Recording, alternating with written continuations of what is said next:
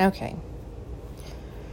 So, since I didn't get an answer on what is recommended as my next podcast, I've realized these things. I mean, I know I'm a storyteller. That's clearly what I do. I think that anyone who podcasts or, you know, streams or any of that, I mean, they can be different variations. Maybe they're just dramatic or reactionary.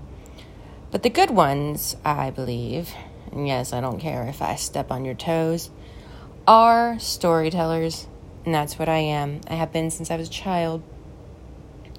But a storyteller can create something that's completely fiction, I think. That's not the kind of storytelling I do, though. See, all of my stories are mostly based on fact. Because I feel like unless you experience something, you're just kind of grasping at air. And I've read stories, I've read books that people try and just create something out of nothing. Like if you unless you felt something in the moment, you're not going to be good at telling the story. I mean, you can you can do all the research you want. But until you've gone through something, you really don't have any clue how to accurately describe it. So all of my stories are based on truth. And I said, I mean, my my my podcast is called Story of a Girl. And I have had a very interesting life. But starting from the beginning is boring. That's what I realized because I've heard a lot of people's stories. No one wants to hear about when you're a kid. No one wants to hear about these little things. I mean, you can throw them in, like pepper them in, like, okay, this is why. But nobody wants to hear about a kid's story. They want to hear about really things people go through. Something fascinating, something attention catching. And nobody reads anymore. I mean, some people do, like me, but not many people read anymore. And honestly, I don't love reading just because at this young age, I'm not that old, but still, you know, it just it hurts your eyes. It's much easier to just listen, unless your hearing's going, in which case I'm sorry, but you're probably not listening to podcasts, those things. So some of what I do is definitely comedy. And some of what I do is storytelling. And so I feel like I'm leaning towards storytelling today. And I know there's always a big intro, but you know what? You listen to intro music on every show you watch. So fast forward or something, or don't listen. I don't really care. Most of the time, people who listen to podcasts, I think, because I've traveled across country multiple times, you know, they're on a long road trip. Like it takes some time. It's like, I mean, I listened to the radio when I was traveling cross country, and it was during the election, and that was boring as can be. So I feel like this is better. So today's story of the history of this girl shall be the decision to travel across the country.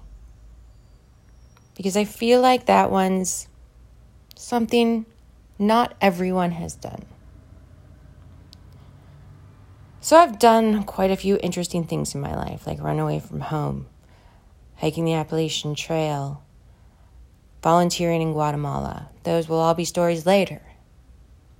This one is specifically about the decision to go from the East Coast to the West Coast with the person I used to be engaged to. He's still out there. This is not going to be an extremely detailed story, and it might be multiple parts. And by multiple parts, I mean it might stop and you might not hear anything else for a while, because clearly I'm not very good at this. Well, I'm good at this part, but I'm not good at cohesive stories. So you're just going to get a smattering of different stories throughout time, but I won't bore you with the childhood ones. I'll interest you with the ones that are actually something you'd want to hear, I believe. And if you don't, again, just click stop. So, actually, my Catholic school one was good. I'm just sidebarring that real quick. it was a few years ago, and I always did everything that my ex wanted. You know, any dream he had, I was like, okay, how can we make this happen? And I was the one that graduated from college, and I was the one that worked most of the time. Um, he worked sometimes. But we had decided to travel across the country. Um, his brother was out there, and I still care very much for his brother and sister in law. They're now in a different country, which is lovely, and I hope to visit them at some point. Yes, we still get along, even though I don't talk to my ex. But we were just trying to figure out how to go about it. Like, do you get a Winnebago? Do you just go in a car? Mind you, we had cats at the time, and yes, multiple. You know, so we had to figure out okay, how are we going to make this trip work? And we only had Zippy, my little Hyundai accent. And we knew that we had to either like get a truck and a trailer because we had to live in something and we had to have somewhere like we could stop and experience the travel. So we went to all of these conferences or whatever, um, these expos on, you know, trailers and like traveling. And we ended up deciding okay, we're going to get a truck and a travel trailer. And we've saved up enough money, you know, We'll find them within our budget. We'll save this money because we knew it was going to be expensive for the gas, and we'll keep Zippy. We'll put the cats with me in Zippy, and he would drive the trailer with the truck. It's a 26 foot trailer, Springdale, and truck was Gus. Loved Gus. We got Gus for a very good price because he was stock, which meant you had to roll down the windows manually. But he was brand new, had like no mileage on him. So, and he was a, a Ford 1500, or sorry, a Ram 1500. It was after like Dodge had switched from Dodge to just Ram. Not that that matters. I'm a car person, whatever. Um, so we both learned how to drive just in case and decided to go on this truck. We're just like, okay, I'm gonna do this thing We gone up to Pennsylvania because that's the main place to go if you want travel trailers or expos or anything about it. And we learned about this thing called Work Camper. Now, there's only three routes to go across the United States east to west, west to east. I, I imagine it's not different. The other, no, it's not because I looked it up. I've done it. Um, you can go south, you can go middle, you can go north.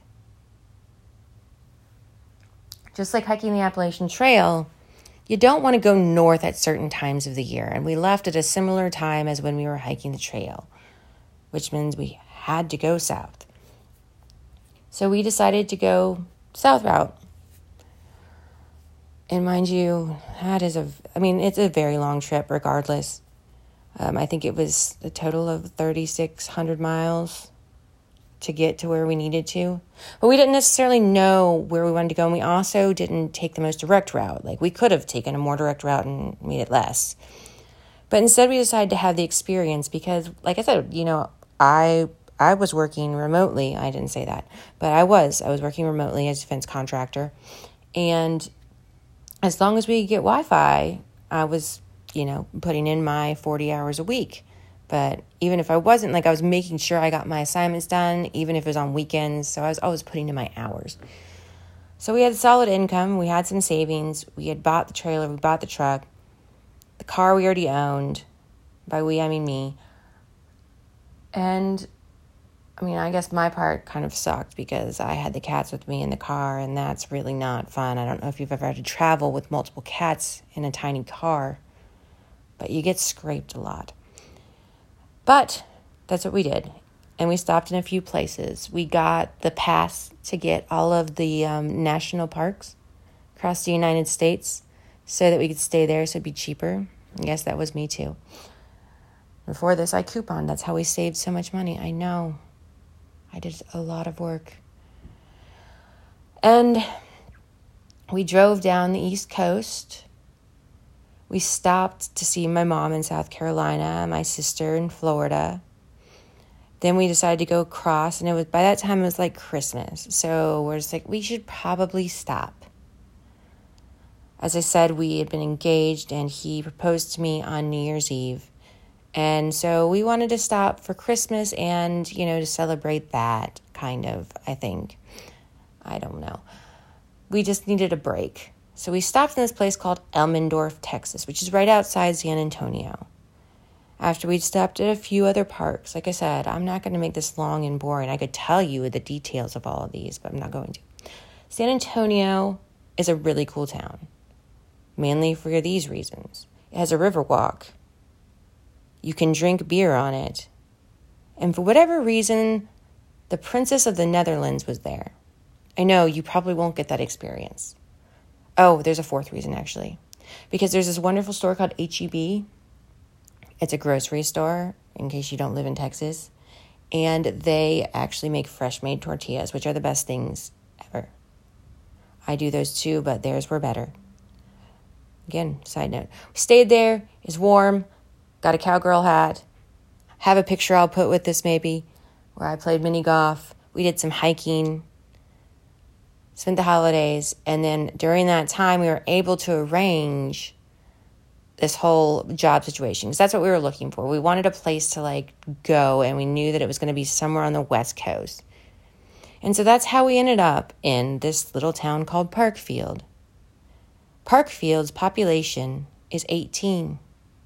I guess it was technically 20 temporarily, and now it might be 19 unless someone died. Parkfield is on the San Andreas Fault. It exists on somewhere between 23 and 26,000 acres of land. I've heard different things from different people. It's owned by the Varians. It's called the V6 Ranch. And it was an interesting experience. I lived out there for a while, and he is still currently there. As a, I think his job title is probably cowboy.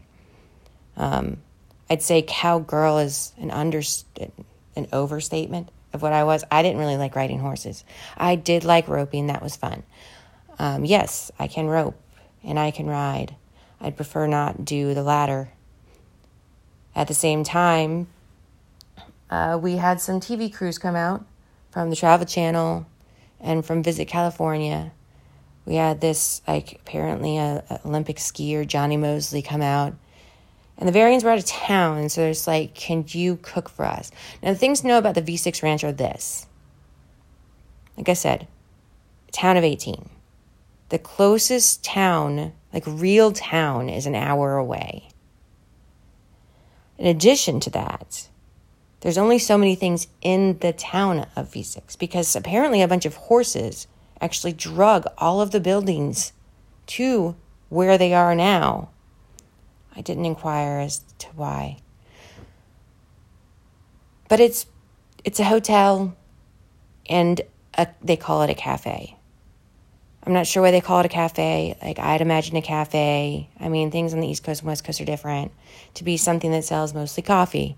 Well, we sold burgers because V6 Ranch is a grass-fed cattle ranch. That's what they do. You know, and fortunately, a lot of people in California have money and time, and they just want to come out and ride horses. So, what they do is they bring those people out and they get them to do the work that normally they'd have to pay people to do, but instead they get paid for it. So, again, genius business idea. Then they get people like myself and my ex to come out. Oh, bug. Oh, it's another elder bug. Sorry. Is it an elder bug? Nope. I don't know what that is. Okay, I just got really distracted. My bad. That was, that was, was a horrible direction to go on a podcast. Um, I just wanted to make sure the thing is not a stinging or biting type bug. Either way, we're going to go back to the California situation. So, Forgot exactly where I was, but yes, they were very good at monetizing the land that they had because I mean you're very lucky when you inherit 23 to 26,000 acres of land, a whole bunch of horses, and you have this stake of claim on the land because you came to an agreement with everyone around you that you never sell it or go near the other person's. That is a thing that they do. So we get out there, and mind you, Central California in summer is like 115 degrees. I know that's just a side note too, because we lived in a trailer. It was very hot, and trailers don't have the best air conditioning. So we had like 150 square feet with cats and two people. Um, we worked at the cafe. I worked in my contracting job online. And then we took care of the pool, which was the worst part of the job. As time went on, as I said, we stayed out there quite some time. I mean, I, I think he's been out there quite a while now because I left in 2018. Um, we'd go on rides, hikes. We kind of became part of the family. Uh, when the TV's crew, the, the TV crews came out, I cooked for them. And we had Irish people come often. They came because one of their daughters was in school in Ireland for music. And I know it's kind of ridiculous degree to get, right? But the other Irish people I met were in school for not just music, but sometimes to learn Gaelic. Again, that's like studying Latin kind of. But I wanted to go into archaeology, so neither here nor there. Either way, the first time they came, there was two that came. And yes, I know I'm saying like this generalization about Irish people, but you know, I didn't know anything about Ireland. I've never been there. I've never been to Europe. The accents are very different. Like some are kind of, I guess it's like southern and northern accents, but again, neither here nor there. You know, they'd they'd play their music and stuff, and I learned these things that the Irish are still stuck in the 90s. They enjoy The Simpsons and they don't know how to drive. The next year, an additional one came. And then a few months later, an additional like crew of them came and we were just overrun by the Irish. And they're very very bad at working in the cafe. I mean, mind you, they're they're they were a bit younger than we were. I mean, but still old enough to know how to work. So you'd never know if they'd show up or not. This leads me back to the Jonny Moseley story. He seemed to be a nice guy. Um, his crew was okay. Some of them were a little bit odd. And they were doing a Visit California video, so I had to cook for them which meant I had to get up really early because they had start really early, which meant I had to go get the groceries the night before. I had to drive an hour into town, come back, get up early. And so I was like, hey, Irish girls, will you please cook with me? We need to make breakfast for like 20 people. And they're like, yes, we will be there. And then they were not. And so I had to cook breakfast for all those people. And so I'm rushing around the kitchen like, oh my goodness where are these people? Like I don't I don't even know how to use most of these things to cook because I'm not usually a cook. I'm a server. I managed to pull it off sort of. I think the guys were kind of hungry. It was okay because I was able to prepare sandwiches. And also I made a fair bit of money. And I didn't have to give the girls as much as they originally asked for. I know this has gone in very different directions. But that was the beginning of my experience. Not even. That's a quick and dirty experience. Not even dirty. It was dirty. There's a lot of boots and, and dirt. That's what my, my recent sort of rap, kind of C rap song was about. Um, yeah. So this was a podcast. Congratulations if you finished it, because I probably wouldn't have finished listening.